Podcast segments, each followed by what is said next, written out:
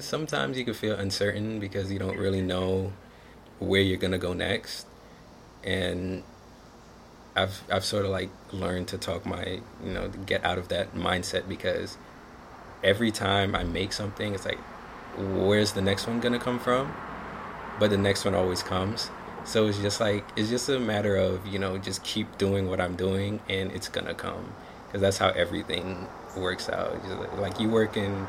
I remember one time I was at the cafe and I was like cleaning up or whatever, and I started this conversation with this lady. It was like a long conversation, and she just told me that people work in waves. You can go a week and you're just making the most amazing stuff and, and sounds a certain way, and then like the next week you could just crash. It's just nothing, and then a couple days later another wave comes. It's just a matter of you know keep doing what you're doing and understanding that that next wave is going to come no matter if you know what it where it's coming from or not.